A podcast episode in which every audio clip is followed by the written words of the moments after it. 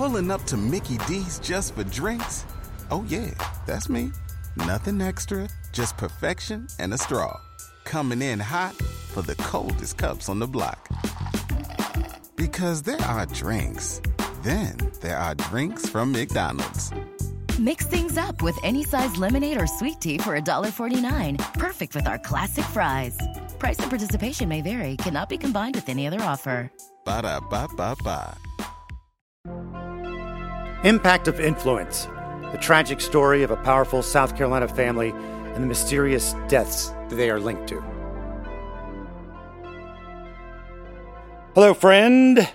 So glad you're joining us. Uh, my name is Matt Harris, and co host Seaton Tucker is directly in front of me in her chair with her microphone ready to go. And we admit we don't hit these things 100%. Sometimes we're reading information that turns out to be incorrect. Other times we just misspeak. So we love it when you set us straight, and then we set that right on an episode. And this correction, Seaton. Yeah, so just a little housekeeping. I kind of mixed up the relationship between Russell Laffitte and Jean, who also works for the bank. Uh, he's the one who released the statements. But we've put a correction on our Facebook page. We have a family tree where you can see exactly how Russell and Jan are related. And for those who don't recall or didn't listen to last episode, Russell Laffitte, Hampton Bank CEO of the Laffitte Family Bank, that that's another correction, was started in 1955. Originally, the report was it was started in the early 1900s, but Laffitte's bought the bank in 1955, and Russell Laffitte has been fired as the CEO of Palmetto State Bank. Let's, uh, we're going to bring in John Snyder in a little bit. And also, we're going to bring in this is a great interview we had with Jay Bender, who's a retired law professor and attorney of the South Carolina Press Association. And Jay's a joy to talk to. And he breaks down what FOIA is, how FOIA has been used to gain information during this whole Murdaugh mess, and ways he believes that the media, or I should say the public even, is being stonewalled in their search for information on many of the things tied to Murdaugh. So Jay Bender joins us in a bit. Let's begin, Seaton, with the writ of habeas corpus. Yes, so this was denied by the South Carolina Supreme Court, and this goes back to the November bond hearing in which Judge Newman uh, did not give Alec bond. Uh, so, John, I just wanted you to kind of break it down for us. What exactly does this mean? We were so used to having him on, we really don't realize that sometimes not everybody knows who the famous John Snyder is. He's the impact of influence legal analyst, former defense attorney, former district attorney, and people have been loving what you bring to the table, Snyder. So uh, thanks for that. And let's, uh, the writ of habeas corpus, explain. I think we've said this before. It's the Latin translation for produce the body, and it is a legal mechanism where somebody with a claim can fast track their claim to get to the highest court in the land. So it's either the state Supreme Court or the United States Supreme Court, which seems like an eternity ago, but it was just a couple of months ago. Alex's attorneys wanted the Supreme Court of South Carolina to rule and declare unconstitutional the fact that he was initially denied bond. South Carolina Supreme Court has reviewed that petition, and the response from the state, and they have decided that the judge got it right. And so there's no habeas corpus uh, order issued. Next up, this really what seems like very inappropriate loan from the fired bank CEO Russell Laffitte to Alec Murdaugh. Seaton. Right. So the Island Packet reported that Russell Laffitte, he was the banker we discussed earlier, he was fired from Palmetto State Bank. He served as a personal representative for a teenager from Estill who was injured in an accident. And then in 2011, I guess there was a settlement for about $58,000. Laffitte gave Alec a loan of $40,000 out of this settlement. There was a promissory note saying that he would pay back the funds, but it was an unsecured loan, um, and it does not say what the funds were supposed to be used for. So when it's unsecured, John, correct me if I'm wrong, that means no collateral to back it up, even if Murdaugh never pays. And that seems on the surface kind of messed up. You're dealing with somebody else's money. If this was a video, you would want to have red lights flashing, alarms going off everywhere. Like this, this is where it just gets unbelievably egregious for how these guys were handling money that they had no business touching. We do need to note that the money was paid back a month later. According to the Island Packet, no real information about who paid the loan back is available. Why? What makes it so egregious that your person in charge of this guy's, this kid's money, loans it out? An attorney should never be borrowing money from a trust account that the the party hasn't approved it or said that it was okay. Or let's say that it was legal. The propriety of doing that just does not pass the smell test. Especially when you add to the fact that the guy, Malik Williams, who was supposed to be getting this money, he was represented by Murdaugh's former law firm, PMPED. Yeah, Murdaugh wasn't representing him, but one of his law partners was. That gets a little incestuous here when the people representing someone and then they recommend this person to be the conservator and the person who's recommended gives money back to somebody in the law firm, right? That that makes it extra weird, uh, messy, all those words. From someone that used to practice, it seems unimaginable the amount of financial transactions that occurred to benefit the Murdaughs compared to what really any other attorney who does that type of work would ever be able to get away with. It's almost inconceivable the setup that these guys had. It's as if they had a firm meeting about, okay, what cases settled this week? And then when Alec heard, he would go over to the bank and be like, hey, I want to borrow money out of that settlement account. Yeah. Just, yes. It, it just sounds crazy. It sounds crazy until you see like, oh, well, here's a place where they never even paid out the the their clients. Oh, here's another case where they questionable financial tri- transactions. Meanwhile, they're tooling around the low country in center console boats, driving German cars, living on 1,700 acre farms. Like, right. It, it, it just is stink. John, can you kind of go over when a minor is involved in an accident exactly uh, what are the South Carolina rules about that? Yeah. So basically, to proceed in any court proceeding, you have to have parties that are all of an age of maturity who can make legal decisions. And so, but frequently you'll have children involved as a party. Uh, they're related to the case somehow. And so they get appointed a personal representative some people might think of that as a guardian ad litem. You know, it kind of goes by different names. That's essentially what it is. And it's somebody that's in the court on behalf of the named person to make legal decisions on their behalf. And how is that person chosen? Is it can you pick a family member or is it typically a banker or it has to be someone independent from the family? No, it can be a parent, it can be a it can be appointed, it could be another lawyer. That's one of those things a lot of young lawyers do when they're first out of law school. Older lawyer will say, "Hey, we got a personal injury case, and there were two kids in the car. Do you mind being one of the personal representatives?" And it's, it's a nice way to make a couple hundred bucks, but it's it's not uh, some big thing because typically the insurance companies are putting that money into a fund or into the clerk's office to be handled it sounds like in these cases, instead of the clerk's office, it's being put in this guy's bank where it becomes a, a piggy bank for the guys to do what they want with. Well, I thought this was kind of interesting. So, one of my sleuth friends actually sent me the newspaper article where Russell Laffitte was in John Marvin's wedding, and John Marvin is Alec's brother. We're seeing that there probably was a very friendly relationship between the two families.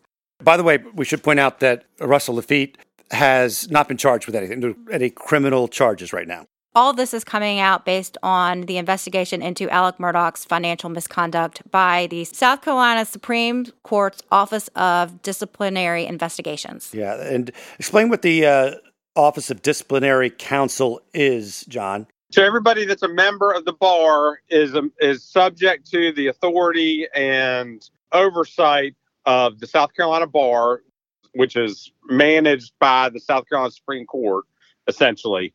And so this investigative body has at its disposal subpoena power, interview power, all the things it needs to to make sure that attorneys are doing what they're supposed to be doing. Now, what's interesting is while they're doing their job, they're turning up all this other stuff about people that aren't lawyers and the transactions that lawyers were involved in and how was the bank using funds that were entrusted to them. So a trust account that a law firm sets up is technically not their property. It's the property of the client whose money is being held there. So the lawyer manages it on behalf of their their client. So so even though it's opened in the name of the attorney, it's actually your money if it was settlement funds from your auto accident case. And we point out that the the Office of Disciplinary Counsel has no authority over Laffitte or Westendorf over bankers. They don't. They're just revealing this, right? They they can't say something should be done to them. Oh no, that that's right, Matt. So speaking of Westendorf, there we've gotten a ton of questions about how he is possibly still employed by Palmetto State Bank. So I don't know. Anybody have any thoughts on that? There's two possibilities. One is his name was used without his authority, and that's easily provable and was easily proved to law enforcement. That's option one. Option two is he was fully compliant and helped solve and answer all questions raised regarding the case. And so, you know, he's kind of done his civic duty. He's helped them find where wrongdoing occurred and has kind of met his moral obligation. The Island Packet Beaufort Gazette found out that the same Supreme Court disciplinary arm we've been talking about is investigating Alex Murdaugh and the hunting property where Paul and Maggie's were, bodies were found. And they're not really sure exactly why they're probing into this. Barrett Thomas Boulware was the former owner, and others in a subpoena sent to the Allendale County Probate Court in late November to find out more about this. They went records of the state files, Boulware and his mother, Ann Owens Boulware, and they went paperwork on that. And it's a 1,770 acre hunting property, as you, you may have heard in all our past episodes. And we don't know is it financial crimes Murdaugh may have committed against Boulware or for another reason? You know, it could be that he handled the estate and offered to buy the land from the Boulware, you know, the lawyer's handling the estate and sees that they have this really nice piece of property that they'd like to own. And so they're, they say to them, Hey, I'll buy this from you. That's a potential conflict of interest because you're now not putting the needs of your client first, you're putting your own needs ahead of, ahead of them. And Boulware, by the way, we talked about him in one of our earlier episodes. There's 2018 obituary. Talked about him being a commercial fisherman out of Beaufort. He owned it, and transferred to his wife in 09, and then Murdaugh acquired it from his wife. And then at some point, Murdaugh transferred it to Maggie. And Murdaugh was also granted power of attorney by Boulware eh, and right a couple months before he died. And so Boulware and his dad, Barrett Boulware, faced drug smuggling charges. About 15 tons of marijuana aboard a shrimp boat near the Bahamas. The charges were dropped after a key government witness was killed when he stepped in front of a car in Florida back in 83. So just another weird. Yeah. It's like everything is weird. Everything's weird in this story.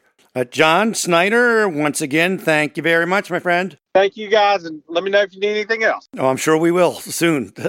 Thanks, man. All right, talk to you later. Uh, talk about one of our sponsors in a second. Then after that, we're going to talk with Jay Bender, retired law professor, attorney of the South Carolina Press Association. He was a fabulous interview. Going to talk about FOIA and whether law enforcement has been holding back documentation that the public should see. That's coming up. Take a little break and uh, get you ready for some traveling you've got coming up, some international trip where you want to be able to at least get around, right? So you want to learn the language of the country that you're going to. You want to experience it with a little bit of knowledge going in. And you can get a lot of bit of knowledge when you use Rosetta Stone. It's the most trusted language learning program. It's available on desktop. It can also be used as an app on your phone or tablet. And Rosetta Stone teaches through immersion. Instead of memorizing and drilling vocabulary words, you learn by matching audio from native speakers to visuals. You read stories, you participate in dialogues, so you are ready to go. It's the most trusted, time tested app out there. They've been the expert in language learning for 30 years. Buy Rosetta Stone now, and you never have to pay a renewal fee. Don't put off learning that language. There's no better time than right now to get started for a very limited time, Impact of Influence listeners can get Rosetta Stone's lifetime membership for 40% off. That's 40% off unlimited access to 25 language courses for the rest of your life. Redeem your 40% off at rosettastone.com backslash today. And as we like to do in some of our episodes, kind of get a, a macro and then micro look at certain things. Like we had a money laundering professor on. We had a professor who talked about Alex's grandfather's misuse of the death penalty. We had a guest on who was a professor talking about forensic accounting. And now we have the winner of the 2016 Lifetime Achievement Award from the South Carolina Press Association, retired law professor, attorney for the SC Press Association and the South Carolina Broadcaster Association. And he is Jay Bender. Hello, Jay. Good morning. Uh, so glad to have you. You are a perfect guest for this. You were on the Oxygen special with Seaton and I about Alec Murdaugh. So I'm sure you've been following this. I know you've been involved. When people listen to podcast and news, they hear often the acronym FOIA. And many people are unaware of what that is, I'm sure. Can you give us an overview of what FOIA is? Certainly. It's a, an abbreviation for Freedom of Information Act and each state and the federal government has a separate piece of legislation. And in South Carolina, ours is divided into sections that deal with access to, to records, access to meetings, and then remedies when the law is violated. And our General Assembly in 1974, when it enacted the law, made a finding, which is unusual in South Carolina legislation, that it is vital in a democratic society that public business be performed in an open and public manner. And that's the goal of a statute that gives citizens access to public records and public meetings. You mentioned something there that I want to touch on for a second. The implication is that South Carolina was not one of the most, or is not one of the more open states when it comes to public records and such. Is, am I reading you right? Well, we have an excellent statute, but what we have is a flawed political culture. It started in the colonial period when people from Barbados came to the colony. The white people from Barbados came to control a colony that was majority enslaved Africans. And their notion of governance was to make a decision and announce it and expect the enslaved Africans to accept it. And that political culture moved from the plantation to the mill village, where the mill owners would make a decision and expect the mill workers to accept it. Now we don't have plantations and we don't have mills, but we have far too many elected officials who believe that they are our rulers and not our representatives, and they expect us to accept the decisions that are made in secret and that's a very anti democratic notion and inconsistent with our law. Well, I know you're a lobbyist with a, for the South Carolina Press Association, and there's been some changes in the laws. Can you kind of go over those? Well, I was a lobbyist uh, for about 40 years, but when I went full time to teach at the university, I gave it up. But certainly there have been changes. Over the years, there have been efforts to strengthen the citizen's right of access. This is a law not designed for reporters. This is a law designed for citizens. Oh. But in the most recent changes to the Freedom of Information Act, uh, the period a public body has to respond to the request from a citizen for records was shortened. But in return, the forces of darkness, uh, those public officials who wish to hide what they're doing, allowed charges to be made for redaction of information that does not have to be disclosed. And far too many public bodies in South Carolina use that as a mechanism to deter citizens from seeking records by demanding exorbitant costs to redact records and then release them. And I would hope that at some point in the future, the General Assembly will return to its commitment to open records that it had previously. The difficulty we have in lobbying for open records and open meetings in South Carolina, and I suspect elsewhere, is that it is generally press associations that push for open records and open meetings, and allied against that press push, you have groups that are publicly funded. In South Carolina, we have associations that are made up of municipalities, counties, law enforcement.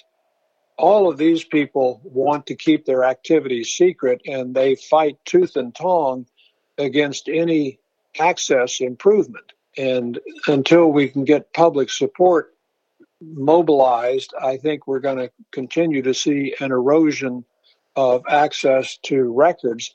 For years, our legislature and our Supreme Court were committed to access to records and access to meetings, but I have seen a retrenchment in the last several years. And I think it was interesting you had the podcast on money laundering. I think the General Assembly and our Supreme Court have endorsed a mechanism for money laundering by private groups that receive public funds in the form of accommodations taxes. And then they seem to launder that money through consultants and agencies.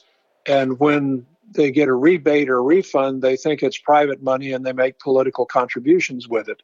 Now, who would be most in favor of that? And that's the people receiving the contribution. So uh, yep. I think, to, and they in the past seem to have been members of the General Assembly or candidates uh, for state office. And I think that until we change that dynamic in our culture, we're not going to have true democracy in South Carolina. Um, let's uh, zero in on a little bit of Murdaugh stuff right now.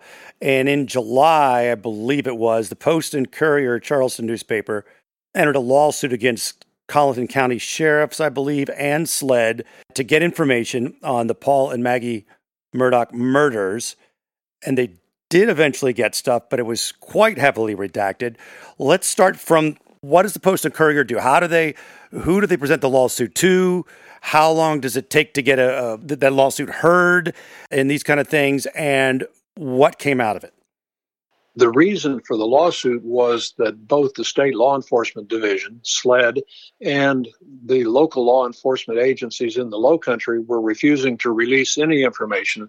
And our law is quite specific that certain types of information, including that in police reports, must be released when a citizen goes to the office of that law enforcement agency and asks to see the records. There's no written request required, and you should be entitled to walk in and see police reports for the previous 14 days. The Colleton County Sheriff's Department refused to release any information, and SLED prevented a reporter from the Post and Courier from even getting in the building uh, to ask for the police reports that SLED had in its possession. And as a consequence, the Post and Courier filed suit. Now, we have a mechanism that accelerates suits for public records, and the presiding judge or the chief administrative judge in a circuit has an obligation to act within a limited number of days to set a hearing. Now, the hearing doesn't have to be within a set number of days, but uh, the General Assembly has said that this law must be interpreted to facilitate access. So the hearing was held relatively quickly in the Charleston Post and Courier suit against SLED and the Sheriff's Department. And in that case, the law enforcement agencies came to the judge and presented the records that were in those agencies' possession and persuaded the judge that an exemption from mandatory disclosure applied. And that exemption is that the release of the information would interfere with a prospective law enforcement action. And it's very difficult for a judge to go against a law enforcement agency that says if this information is released to the public, it's going to compromise what we're doing trying to solve this heinous crime. And the judge upheld the redaction of much of the information, but the law enforcement agencies provoked the lawsuit by failing to follow the provision in the law that says where you have a public record that has information that must be disclosed and information that may be withheld, the public body has the obligation to segregate the information and make that which is to be disclosed available. But in this instance, neither agency, until sued, released any information. What do you think about the amount of information that was redacted from the reports that were released? well, uh, uh, I, I'm always skeptical when everything is redacted. uh, and I'm particularly skeptical when there does not seem to be any prospective law enforcement action taking place. And I see law enforcement agencies that will attempt to use that exemption from mandatory disclosure even after the investigation has been completed. Wow. So it's we have two groups in South Carolina that are particularly resistant to providing the public with information, and one is school boards, and school districts, and the second would be law enforcement agencies. Well, DNR released all of their information in regards to the Mallory Beach boating accident. What are your experience with the different law enforcement agencies in South Carolina? And I want to piggyback on Seaton with that. Was SLED and Colleton County, I don't know if you're familiar with what they're doing, but does it line up with how they've treated other cases? Were they less forthcoming with information, perhaps because it was the Murdaugh family? I can't attribute any particular motive to any of those law enforcement agencies. I would suspect that knowing who uh, was involved, that that may have had some influence, but that's only supposition.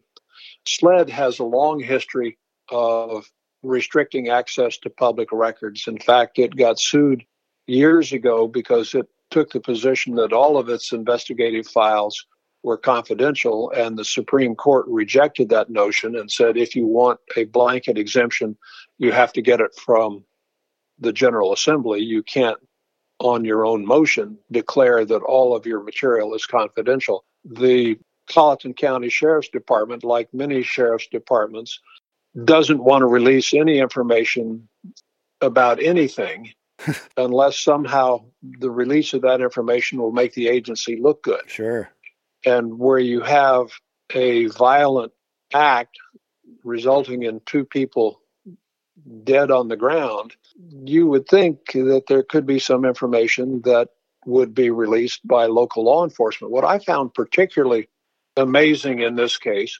was that the sheriff's department was assuring people in the community that there was no risk to the community, but never once identified who might be a suspect.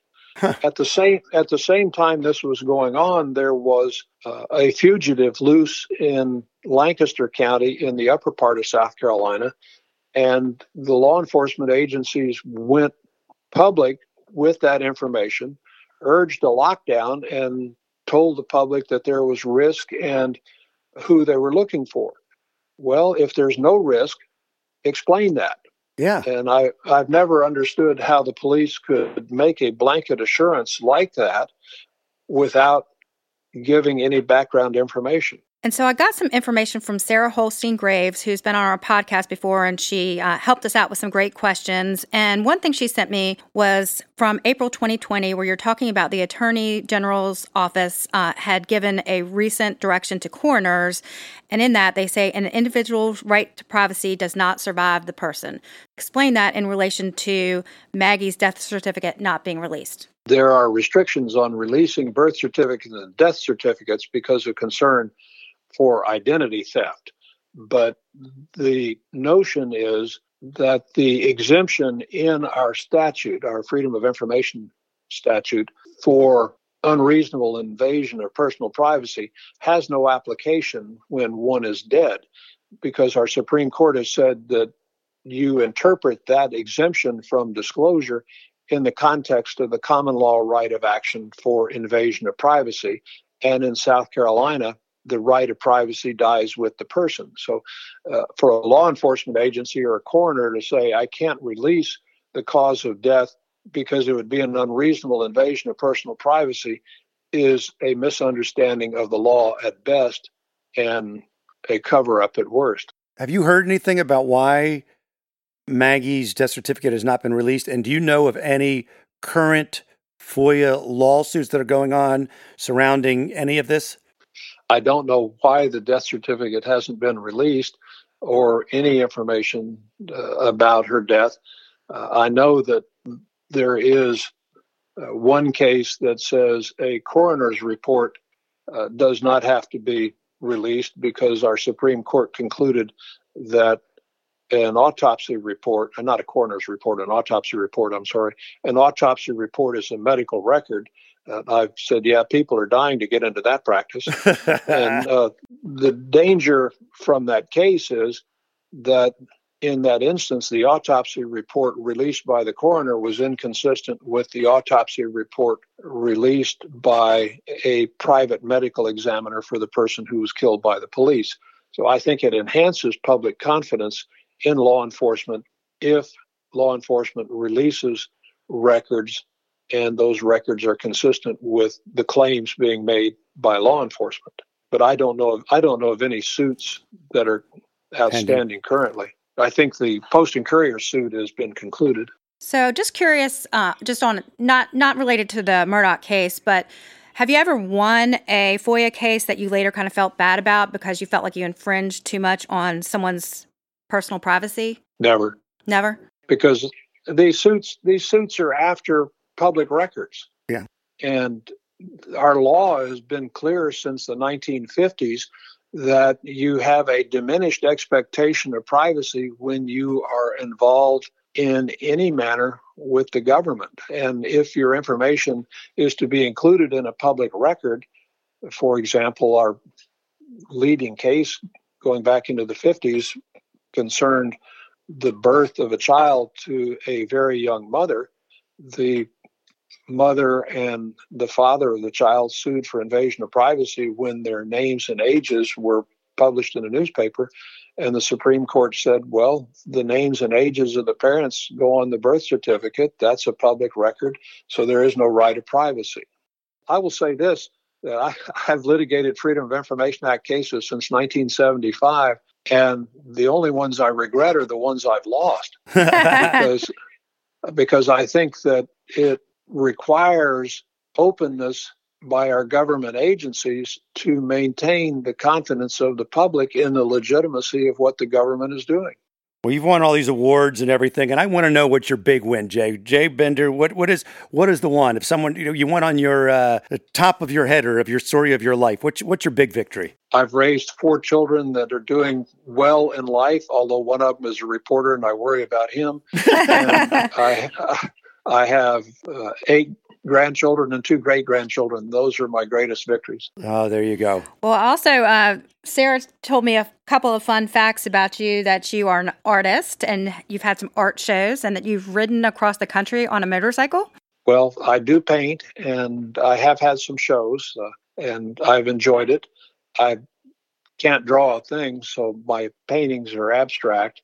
And yes, I have ridden across the country five times on a motorcycle. The most insane trip was from Columbia, South Carolina to Key West, Florida to Prudhoe Bay, Alaska, and back. What? And then, and then I, it's the ultimate cross country. And then I did one that was all four corners, the lower 48 states uh, Key West, Florida, San Ysidro, California, Blaine, Washington, and Madawaska, Maine.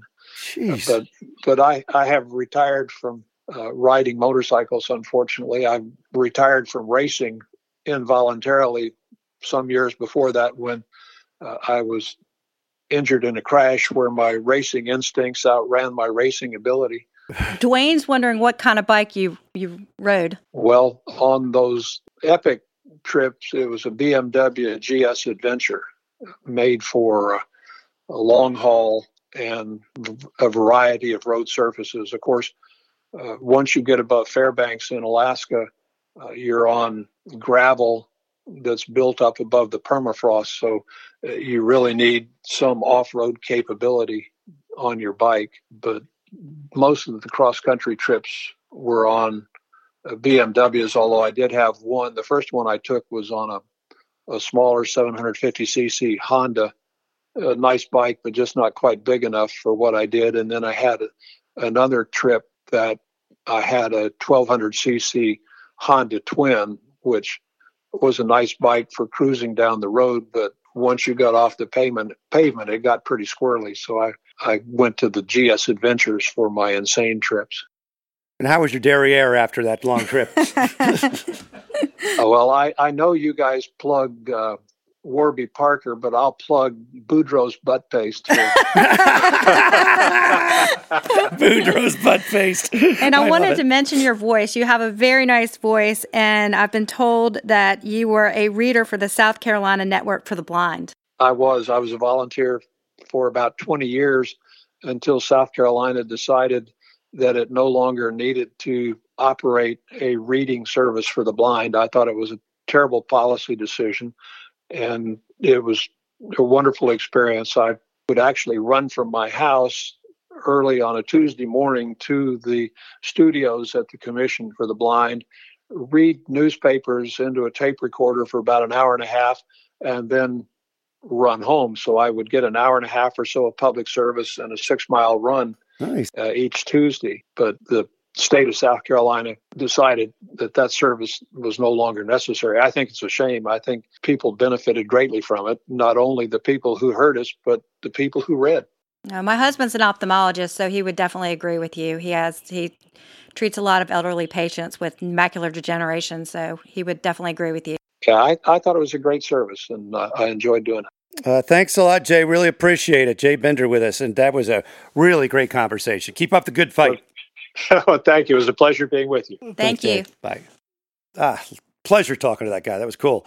Uh, we have an email from Tina. She sent it to Matt Harris podcast at gmail.com. She lives in Mount Airy and she wanted to reach out and say that she's on episode 22. And I love y'all's podcast and the way you both give us information. Keep doing what y'all are doing. Thanks for being informative. So uh, appreciate that. If they want to find us, reach out to us. You can reach us on our Facebook page, which is Murdaugh Podcast or on our website, which is murdaughpodcast.com. And we'd love for you to follow so the episodes just show up on your podcast feed.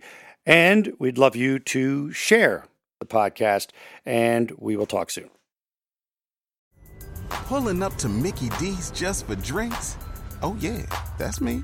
Nothing extra, just perfection and a straw. Coming in hot for the coldest cups on the block. Because there are drinks then there are drinks from McDonald's. Mix things up with any size lemonade or sweet tea for $1.49. Perfect with our classic fries. Price and participation may vary, cannot be combined with any other offer. Ba da ba ba ba.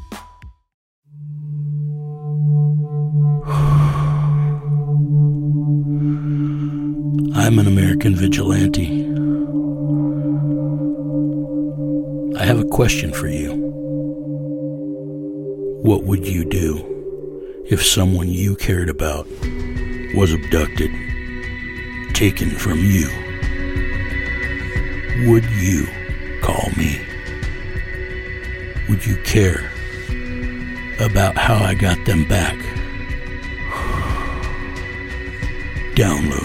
American Vigilante now.